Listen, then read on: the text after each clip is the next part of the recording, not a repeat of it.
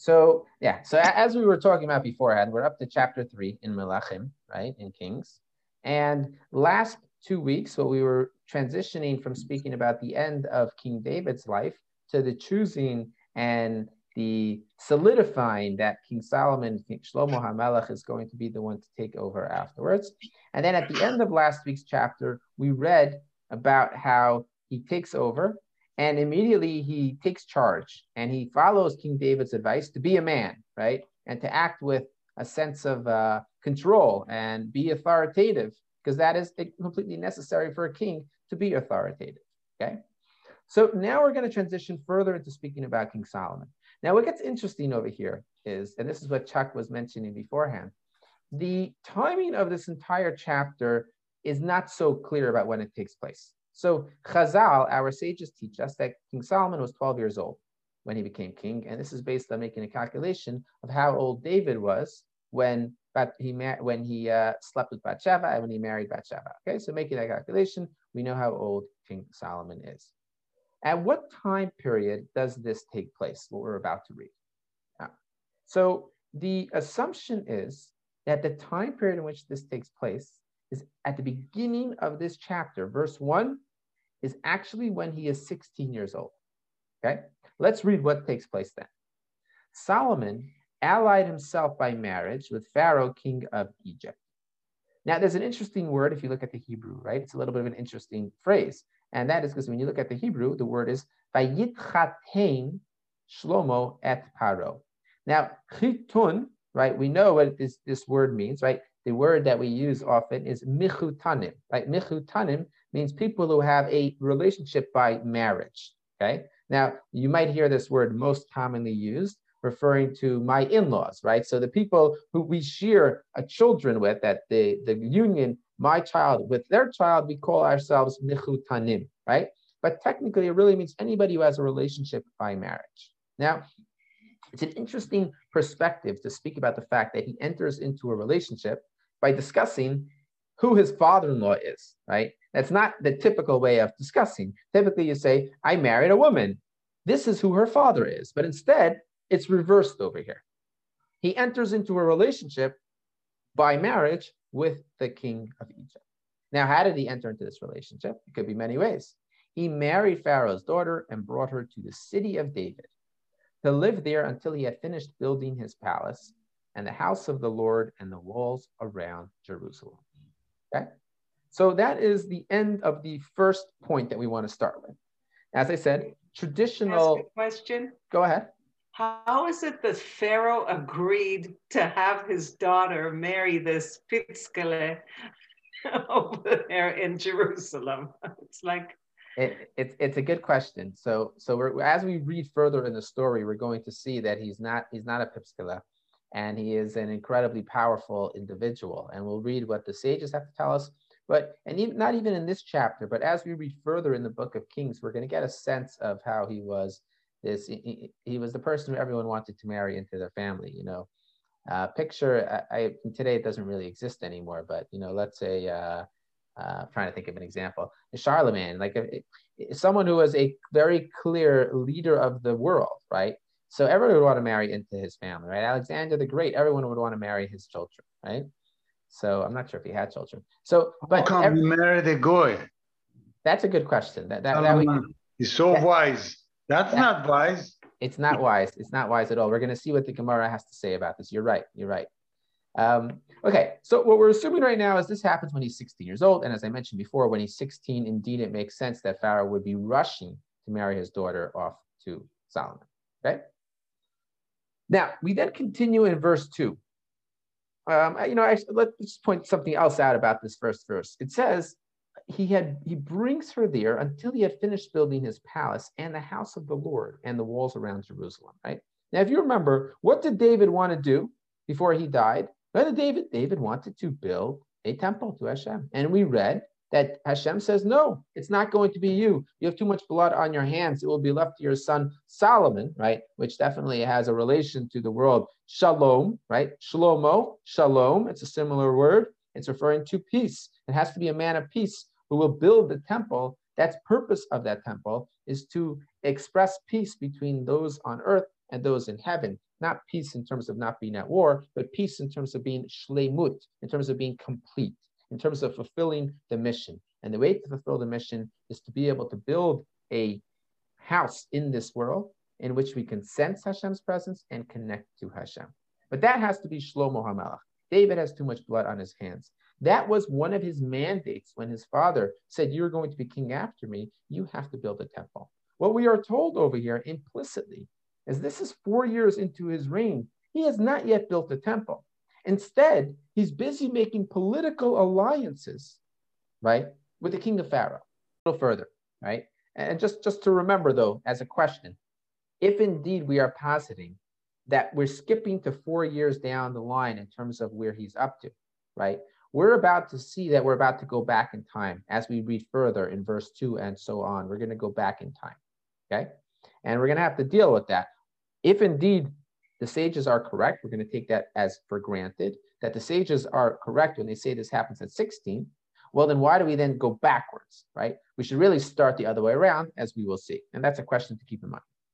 The people, however, continue to offer sacrifices at the open shrines. Okay, what's an open shrine? So in Hebrew, the word we use for this is bamos, okay? And right here, bamos, okay? A bama is what is called, bama is singular, bamos is plural, right? Beis mem he is singular. It is a private altar.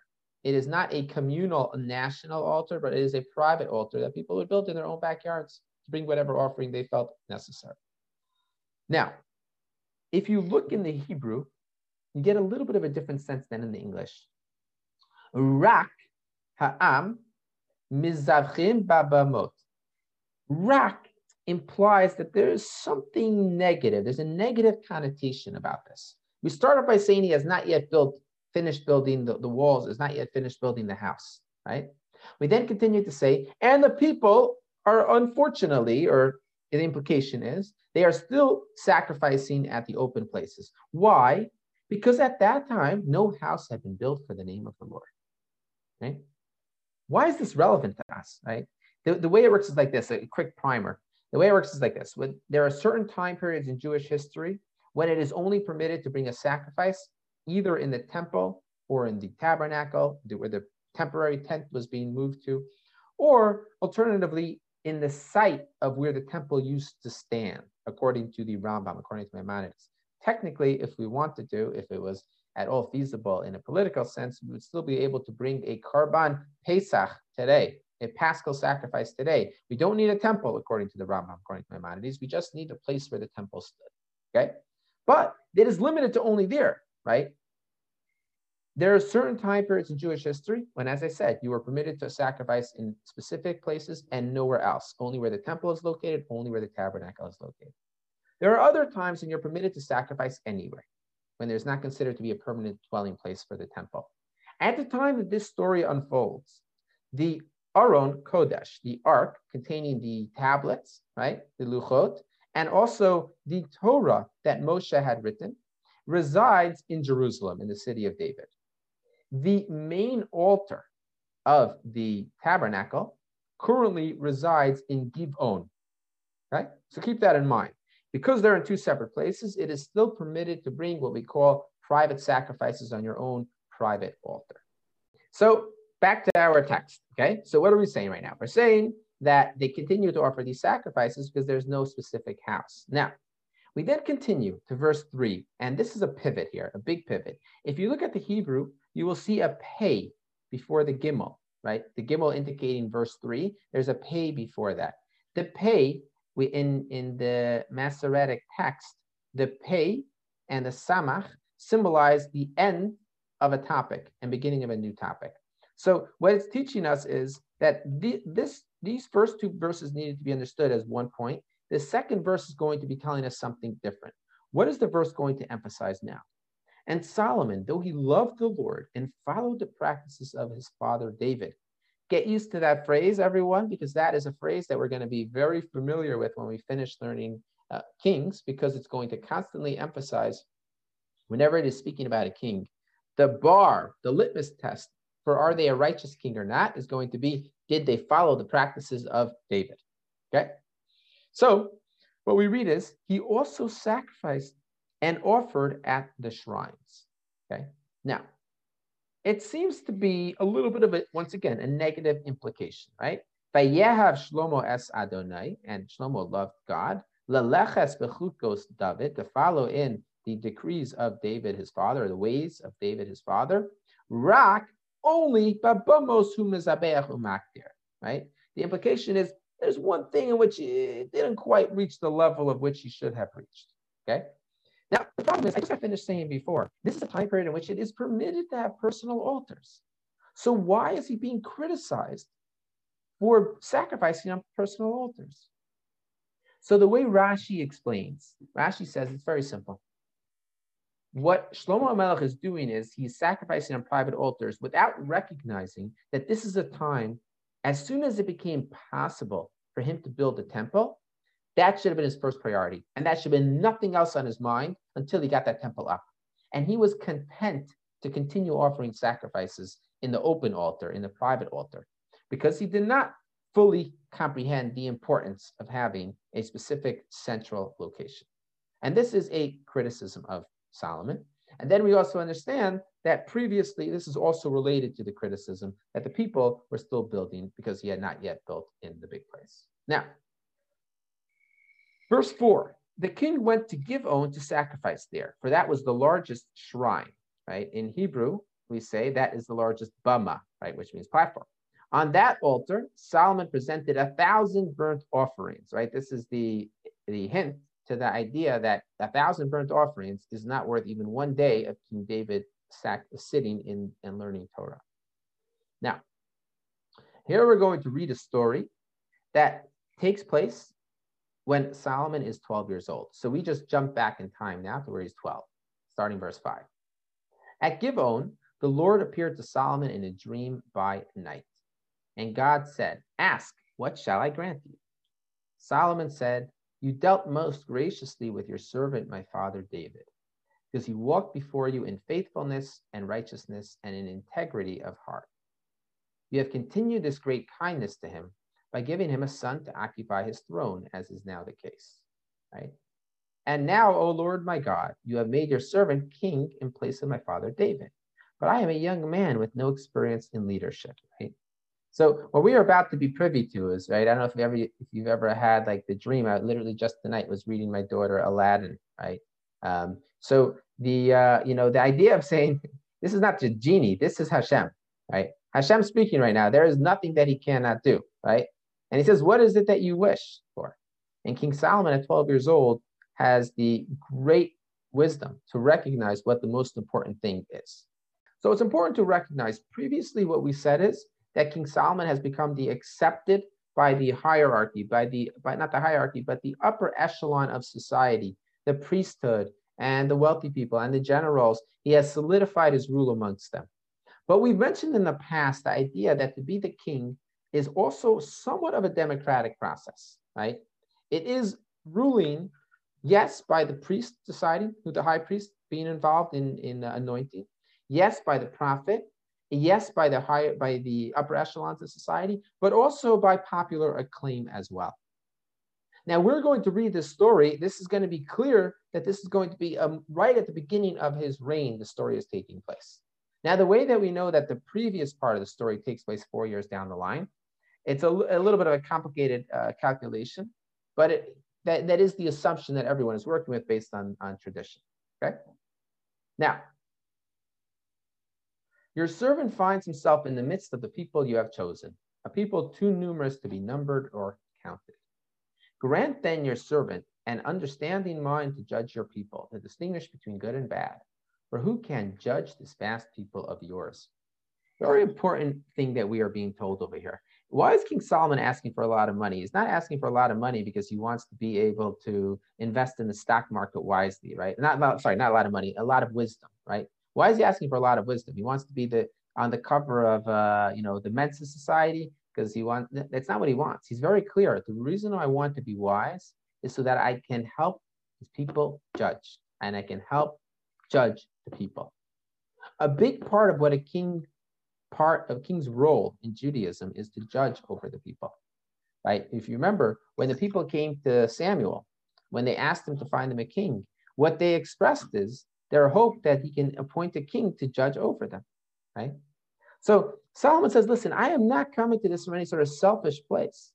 You're offering me anything I want. I could have asked for wealth. I could ask for anything that was, you know, a personal self-aggrandizement, right? Personal, so for personal benefit, but I'm not asking for that.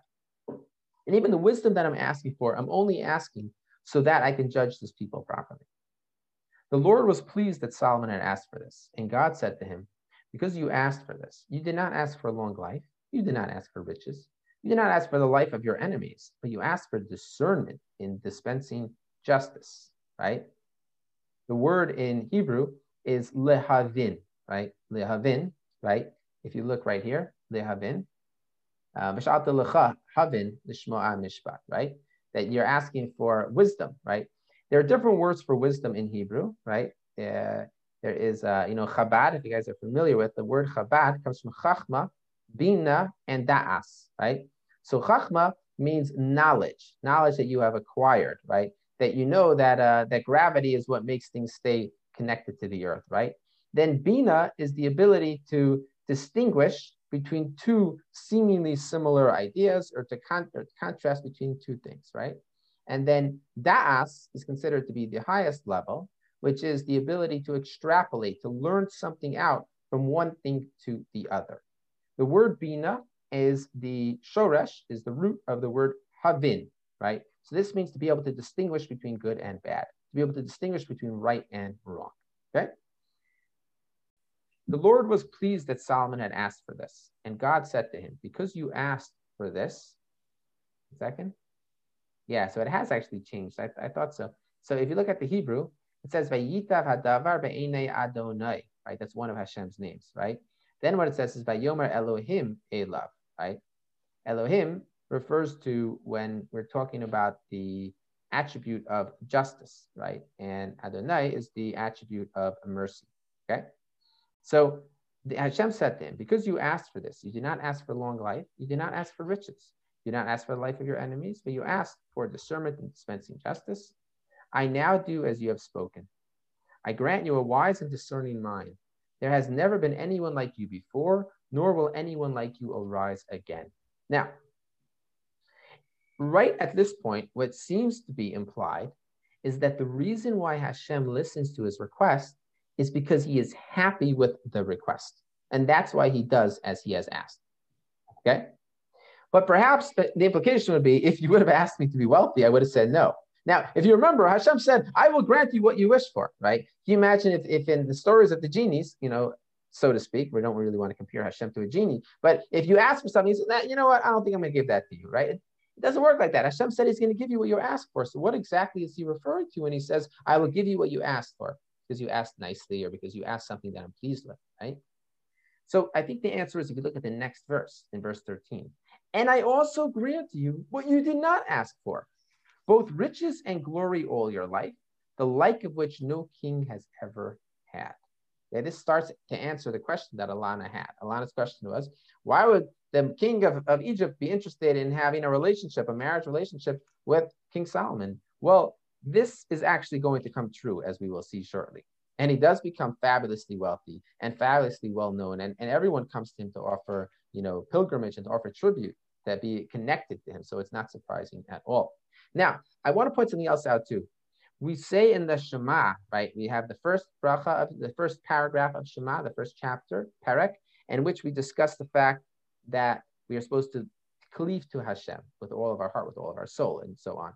In the second paragraph of Shema, we talk about the fact that if we listen to Hashem and we do what he asks us to do, we will merit material benefit, right? We will have great amounts of crops, we'll have good cattle, we'll have material benefits, right? And then what we say is if we do not listen to Hashem, we will not have material benefits. We will get punished. The heavens will withhold the rain, right? And so on and so forth. And the question is, why in Shema, which is all about, it's our motto, it's our most holy prayer almost, right? and we're focusing on the relationship with us and God, and we turn into this very uh, mercenary type relationship where, oh, if you listen to me, I'll make things good for you in this world. It's not what it's about. It's about the next world. It's about being the best person you could be. It's not about receiving material reward. So why is that the focus of the Shema? So the answer is when one is doing the right thing, all obstacles are removed in terms of their material needs, in terms of their material processes that we have to spend time on. That's what we're put into this world. After Adam eats from the Eitz Hadas, right, from the fruit of the tree of knowledge, he is told, by the sweat of your brow, you will earn a living. We have to work to earn a living. But if your focus in life is to always do the right thing and to spend your days helping others, to spend your days learning Torah, doing mitzvot, Hashem will smooth your path and make it easier for you to have your material needs. So what Hashem is really saying to King Shlomo, since you asked such a wise thing, I see your mindset. I see where you're heading. I see your trajectory. I want to tell you, I'm also going to grant you other things. Why? To ensure that you can properly take these gifts, given your set of character traits and given your skill set, and it can embody what it is that a king is supposed to embody in this world. So I'm going to grant you all of the material wealth beyond what anyone can imagine. And then the hope is that you will exhibit qualities that will make other people say, we want to join the Jewish nation. Because who wouldn't want to join the Jewish nation if this is the heights that one can reach?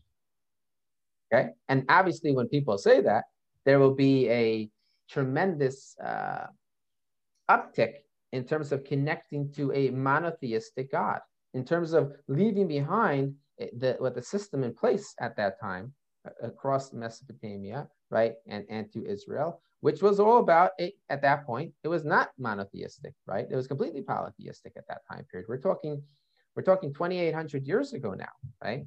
So what Shlomo Melech was going to do is bring a message of monotheism. That monotheism will help you reach the pinnacle of material success, which will help other people connect to Hashem.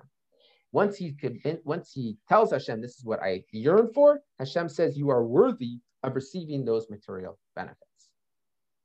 He then continues in verse 14, "And I will further grant you long life if you will walk in my ways and observe my laws and commandments, as did your father David." right? So that's the kicker right at the end, right? If you walk in my ways, these things will come to you, right? Now, the first things he didn't say it about. He only said it about the last thing, about long life. He did not say it about the wisdom. He did not say it about the wealth. That's going to come regardless. But in terms of having the long days, that is dependent on him following in the ways of his father, King David. Okay, so before we go on to the famous story, probably one of the most famous stories in all of Tanakh, and uh, before we do that, I want to look at a source sheet because I want to answer Reuben's question, which is how could Shlomo HaMelech have married a woman who is from Egypt, but she is not Jewish? Uh, so let's go look at our source, source number two. Uh, source number two is like this. Without, without getting into what the Gemara is talking about, it is the Gemara in Yevamot okay, which deals with the levirate marriage, right? When someone dies without leaving behind children and leaves a wife, his brother is supposed to either marry that woman or uh, do chalitza, do the, the severance uh, um, action to, to sever that relationship, okay? In that tractate, which obviously is not only dealing with levirate marriage, it is Gemara after all, and the Gemara deals with everything. So Rav Yosef raised an objection from the verse that states, and Solomon married the daughter of Pharaoh, king of Egypt, which indicates that there can, in fact, be valid marriage even with Gentiles. What the Gemara was asking is like this If someone in, has a marriage ceremony with a Jew and a Gentile, is that going to be a marriage ceremony, right? And the answer is the Gemara tells us it will not be a marriage ceremony. It will not be a valid marriage. They can live together. There's nothing stopping them from that. There is free will. But in terms of saying there will be a halachic marriage taking place, no such thing. So the Gemara's question is, what Reuben's question is, he married a daughter of Pharaoh. She's not Jewish, and yet it seems to say he's married. The Gemara answers, before Solomon took Pharaoh's daughter as his wife, he converted her. Okay, she indeed converted. Now, why would the Gemara not have thought that initially? Why is the Gemara even thinking for a second not like that, right? Why was the Gemara, oh, I have a great question for you. How can you marry a non-Jew? Hello, she converted. Why did the Gemara not go there right away? right? So the Gemara says like this. The Gemara asks, but it, uh sorry, Alana, we'll talk about it afterwards, okay? But, but isn't it so that they did not accept converts, neither in the days of David nor in the days of Solomon, right? This is a principle. And this gets back to what we were talking about earlier. It really hits to what Alana was saying earlier. The Jewish people were on such a pinnacle of society that people would want to convert to Judaism, but not out of a desire to get close to Hashem. It would be an ulterior motive conversion. And we did not at that time take ulterior motivated conversions. Okay. Without getting into the Pandora's box of conversions today. And, you know, today it certainly seems that we take people who do seem to have ulterior motivations. They want to marry someone who's Jewish, right? Without getting into that conversation. But in the days of King David and days of King Solomon, they did not take converts. And therefore, it must be he didn't marry, he did not convert her previously, and yet still the marriage took place. Gemara's question was, how could it be that he accepts her as a convert? Right? We don't accept converts during those days. The Gemara answers, but isn't the reason that they did not accept converts during those periods only due to concern that the converts were not acting for the sake of heaven, but in fact desire the power of the table of kings, David and Solomon? In other words, there'll be ulterior motivations. Why? Because they wanted to join in the wealthiest country in the world, the most powerful country in the world. This one, Paro's daughter, did not require such things, as she herself was the daughter of royalty.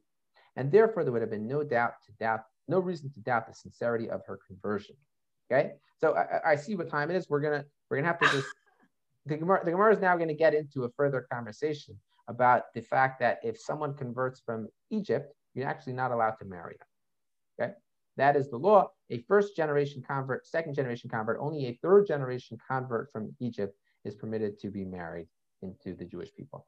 This does not apply today because we don't know who Egypt is, right? Someone who lives in Egypt today and converts is not necessarily, or probably not even half likely, to be a descendant of the Egyptian people who enslaved us, okay? But in the times of King Shlomo, it was still the same people living, the same nationality. And therefore, he would not have been able to marry her if she converted. And therefore, what the Gemara finishes with is he did not actually marry her, but rather, the reason why the Torah says he married her is because he had such a loving relationship with her. It was the equivalent of being married. Okay? He was not legally married to her at any time. So to answer Reuben's question, he was engaged in a relationship that was not halachically sanctioned right? It was not a marriage relationship. Okay. And I think this really helps us understand why it is. Let's go back up to the earlier part. Why it is that we are focusing at the beginning out of order. We're starting to talk about he, he, solidifies his seat and claim to the throne. That was the previous chapter. Now we start talking about embarking on his career as the solidified, accepted king of the Jewish people. And the first point that we bring is that he marries this woman. It's even out of order. This really happens four years later. I think what, what the that the prophet, the Navi, is trying to teach us is a lesson about the seeds of what causes ultimately the downfall of the Jewish kingdom. And it really begins right here. I think that's what's going on. And I think that's why it's placed at the beginning of chapter three and not at the end of chapter three, where it should have been. So let's read back to verse 15. He wakes up after the dream. And Solomon awoke. It was a dream. Now, to be clear, it wasn't a dream like you or I are having, a dream where we're falling and we can't, uh, you know, we can't stop ourselves, or we lost our teeth, or you know, woke up on the train without any clothing on. That's not the type of dream it was. What, what we mean to say is this is a very, very clear vision from Hashem. He recognized that it was a prophecy. It was not a prophecy while awake. It was a vision while sleeping. There are two types of prophecies. He went to Jerusalem. So now he leaves Givon, goes to Jerusalem, stood before the ark of the covenant of the Lord and sacrificed burnt offerings and presented offerings of well being. And he made a banquet for all his courtiers. So now that he's had this dream, he now has come to the recognition of the importance of bringing the sacrifices at the ark that is placed in Jerusalem and not at the altar that is placed in Givon. So he brings these offerings there. Okay. Now, if you think about it, the ark represents the Torah. So it makes sense then now he would bring to the Torah itself, as not not not that he's bringing the offering to the Torah, God forbid, but that at the place where the Torah is located. Now here we come to the example of his wisdom. Later, two prostitutes came to the king and stood before him. The first woman said, Please, my lord, this woman and I live in the same house, and I gave birth to a child while she was in the house. On the third day after I was delivered, this woman also gave birth to a child. We were alone, there was no one else with us in the house just the two of us in the house. During the night, this woman's child died because she lay on it. She arose in the night and took my son from my side while your maidservant was asleep, and laid him in her bosom, and she laid her dead son in my bosom. When I arose in the morning to nurse my son, there he was dead. But when I looked at him closely in the morning, it was not the son I had born. The other woman spoke up, No, the live one is my son, and the dead one is yours. The first insisted, No, the dead boy is yours, mine is the live one. And they went on arguing before the king. So we're supposed to be given a sense over here of a 12 year old boy sitting on the throne with two women come in front of him with an impossible question to decide. It's it, real, she said, she said. And just to give a sense of the tumult in court, right? They're screaming at each other, right? No, it was my, no, it was your. They're going back and forth at this. And what 12 year old is going to have any sort of presence of mind, right? The king said, one says, This is my son, the live one, and the dead one is yours. And the other says, No, the dead boy is yours, mine is the live one. So the king gave the order, fetch me a sword, right? So we're supposed to be reading this in puzzlement. How is he going to get himself out of this problem? We were just told that he's the wisest man of all, but how do you possibly know the answer to this question? Get me a sword. What's he going to do with the sword? A sword was brought before the king, and the king said, Cut the live child in two and give half to one and half to the other. Now, this is not a uh, Talmudic uh, division that would be satisfactory. What the Talmud tells us is that when you have two people fighting over a specific garment. If they're both holding on to the garment, you rip it in half, right? Now that's talking about a garment, by the way. But if it is the type of thing that if you rip it in half, it becomes valueless or loses its value, instead what we'll say is each party is given the right to buy the other one out. But over here, what he's saying is, give me a sword, but cut it in half. Now, what exactly is his intention with saying so? What was his intention? So let's see what the reaction is. But the woman whose son was the live one pleaded with the king, for she was overcome with compassion for her son. Please, my lord, she cried, give her the live child, only don't kill it. The other insisted, It shall be neither yours nor mine. Cut it in two. Then the king spoke up. Give the live child to her, he said, and do not put it to death. She is its mother. When all Israel heard the decision that the king had rendered, they stood in awe of the king, for they saw that he possessed divine wisdom to execute justice. So what we are told over here is that now the rest of Bnei Israel have also recognized, the rest of the children of Israel have recognized the wisdom of King Solomon and accepted him as their king because they see that he has divine wisdom, right? He is able to execute justice. As we said earlier, that that's the role of a king is to execute justice.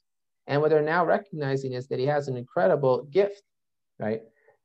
the wisdom to engage in this subterfuge. Now, what the Gemara asks is like this Gemara says, maybe the woman played him, right? Maybe what happened is like this. Maybe you have two women and they're both sitting there thinking, what which option should they say? If they say, yes, cut it in half, right?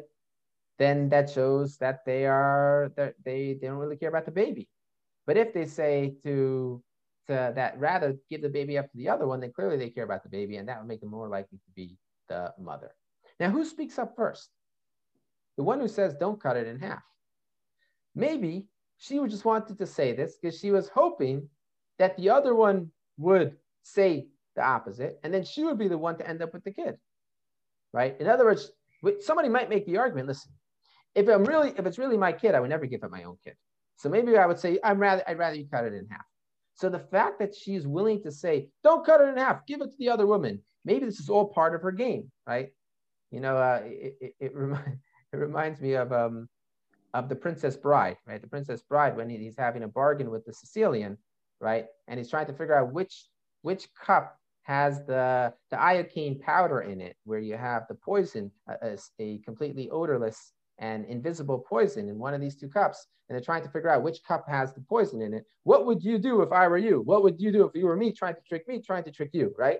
So that's what's happening over here. How do we know that this woman is not just trying to trick Shlomo HaMelech, and really she's the one who it's not her child, but she's hoping that by making believe, she will be the one to end up with the child, right?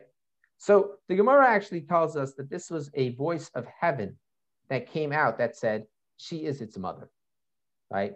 And the Gemara tells us further, uh, not the Gemara, I'm sorry, some of the commentators suggest perhaps Shlomo HaMelech actually foresaw this possibility that somebody could try to trick him by using this subterfuge that really they are the mother by saying, "Oh, give her up." That would that would indicate that she's the mother, even if it's false. So therefore, what happened over here is really which Shlomo Melech recognized listening to their stories and watching their faces. He actually knew who was the mother. He was convinced who the mother was already. But he needed it to come out through a confession, through a way that the rest of the people would recognize the truth of his judgment. So therefore, he, he goads them by taking the sword into showing their true colors. And indeed, they show their true colors, right? Now, if they both would have said the same thing, I want to give up my child to the other one, they would have been up the creek, right? It would not have been clear at all who the mother was, right? But the one who said, I want to give up my child, knew that the other one would say, um, it's okay to kill it, right? Now, how did she know that she would say it's okay to kill it? So there's a really fascinating midrash over here, okay? If you guys have some patience for this, okay? You ready? Like this. The halacha is, as I said before, when a woman dies, not leaving behind any children or grandchildren, right? Then she is now going to have to marry her ex brother in law, right? If a woman's husband dies, right? These two women were actually mother in law and daughter in law, okay? So the daughter in law, okay, the daughter in law child has died and her husband has died. Now, she's going to have to do yibum. To who? To the other baby. The baby who she tried to steal. Why she tried to steal the baby? Because then she doesn't have to do yibum. She doesn't have to get married to her, anybody because she's free to do as she pleases, right? She has her own kid, and there is no brother-in-law for her to marry. The, the grandmother says, listen, I want to have a, if it's not my child, it's my grandchild. I will not let this baby die. But the, the woman who is the purported mother and daughter-in-law, really, right? So as far as she's concerned, if this isn't my baby, I want this baby to die. Because if it's not my baby, I'm going to have to wait for that baby to get older before I can even get married to anybody else. And we have to do the yibum process. You, lo- you lost me somewhere. Okay. The, yes. Let me explain again. Yeah. Let me explain again. If it's the daughter's baby. Yeah. Then how could that? Then if it's her son, that can't. She can't go through yibum.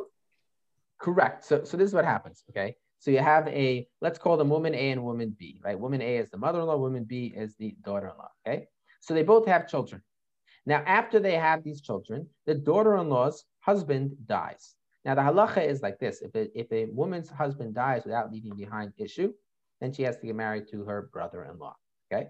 Now her baby dies. She would have been exempt from yibum because she had a baby. Her baby dies the next day. So now she's going to have to do yibum. So when she comes up with this great idea on the spot. I'll steal the other baby.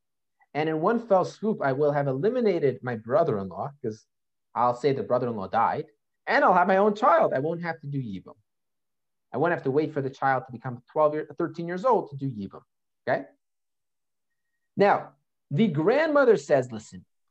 Rabbi, but there were not good women. Did they even have husbands? You're assuming that they're prostitutes. They probably, yeah, listen, that's the option also. The, the, the reason what the Midrash is working with has to do with the terminology of saying that there's no one else in the house, which is a typically the phrase that is used when it comes to doing yibum. It's a, it's a very reminiscent of that. And therefore, the Midrash is assuming that perhaps it's related to yibum. But just, just this one little point that I wanted to bring out, it's an interesting point. If the if we're talking about a grandmother daughter-in-law, the grandmother knows, listen, one way or the other, this baby is either my child or my grandson. So even if indeed her story is right, I am not going to let this baby die. As far as the daughter in law is concerned, how could she possibly be ready to kill a baby? What is going on over here? What is she thinking? Even if it's not her baby, why would she allow a baby to die? Right? What sort of an evil person would do that? To allow a baby to die just for your selfish desires because you want to have a kid? what, what is this? What kind of business is that? So the Midrash is saying the only way to explain it would be that if this baby is not hers, then she's going to have to wait 13 years for that baby to grow up. And uh, she's not a nice person, certainly, but at least it makes it a little bit more understandable how she can acquiesce to having the baby die. Okay? Rabbi, why is there even this discussion when it says in 26, then spoke the woman whose the living child was unto the king? Then spoke the woman, right, whose the living child was unto the king. It tells you that she's right here, that she's the mother of the child. Right. So, so it's not telling you that we knew that. It's telling you in like the, the narrative voice, right? We only know that she is the mother of the living child because of the fact that she exposed herself by saying, I'll give up the baby. I don't want the baby. Right. But until, if we knew beforehand, then of course there wouldn't be any conversation. What we're dealing with is given the information that they had at hand, it was not clear whose baby it was. And it was only because he did this trick to get her to say, I'll give up the baby. I don't want the baby. It's her baby. I was lying. It's her baby. That itself was the ex- expose that it really was her baby. And then we can start describing it. That is whose baby it was because it became abundantly clear to everyone, right? As soon as the, in Yiddish, we would call this an Einfall, right? An Einfall is when something just becomes like, it just hits you over the head, an epiphany. Of course, this is whose baby it is. So the reason why we start describing it all of a sudden as the woman whose baby it was is because as soon as she said, I'll give up the baby, everybody's like, oh, brilliant. Of course that's whose baby it is. Right? Yeah. Hey, what is Yibum? Oh, so sorry. Yibum is when you do the, the levirate marriage. So somebody somebody dies without leaving behind children, and they, a man dies without leaving behind any children, and his wife, uh, and he has a brother, and he has a wife, then the brother has to free his wife. Today, the Ashkenazi Jewish tradition is that we do not do yibum, which would be levirate marriage, which is that the brother marries his sister-in-law, right? If, if the, his brother did not leave behind children, but rather we always do chalitza, which is that you free you free her up to marry whomever she wishes through a process. Uh, you take off your shoe. It's a, it's a complicated procedure. And yeah. How come they didn't include that if they if there was no brother that the father of the son who died would be obligated to marry her. So before the Torah is given, and even after the Torah is given, there is something more akin to what you refer to, like a proto yibum, right? That's what we call it. Because Yehuda marries Tamar, right, who is his daughter-in-law, right? So over there we do find something akin to yibum. But once the Torah is given, it, the yibum is very specific, that brother and a brother, and that's it, nothing else. Um, so next week, next week, Wednesday night, I will not be available to learn um, because um, my wife Leah is going in on Tuesday with some kids, and I'm going to go in Thursday morning early. And I'm just, I, I don't think it's going to be feasible to learn the night before. Um, what I am going to do next week is, though, I am giving a class on Tuesday night at 8. Uh, the class is going to be about the Haggadah, We'll go through like parts of the Haggadah just to help refresh everyone so that when they come into the Seder night, they'll, they'll know what they're doing. They'll have some, some good questions to ask and hopefully some good thoughts to share at the Seder to make it more meaningful Seder. It'll be from 8 to 9. Uh, and I hope everyone can come next Tuesday at 8 o'clock, the same, same link as usual. Take Bye-bye. care, everyone. Be well. Bye bye.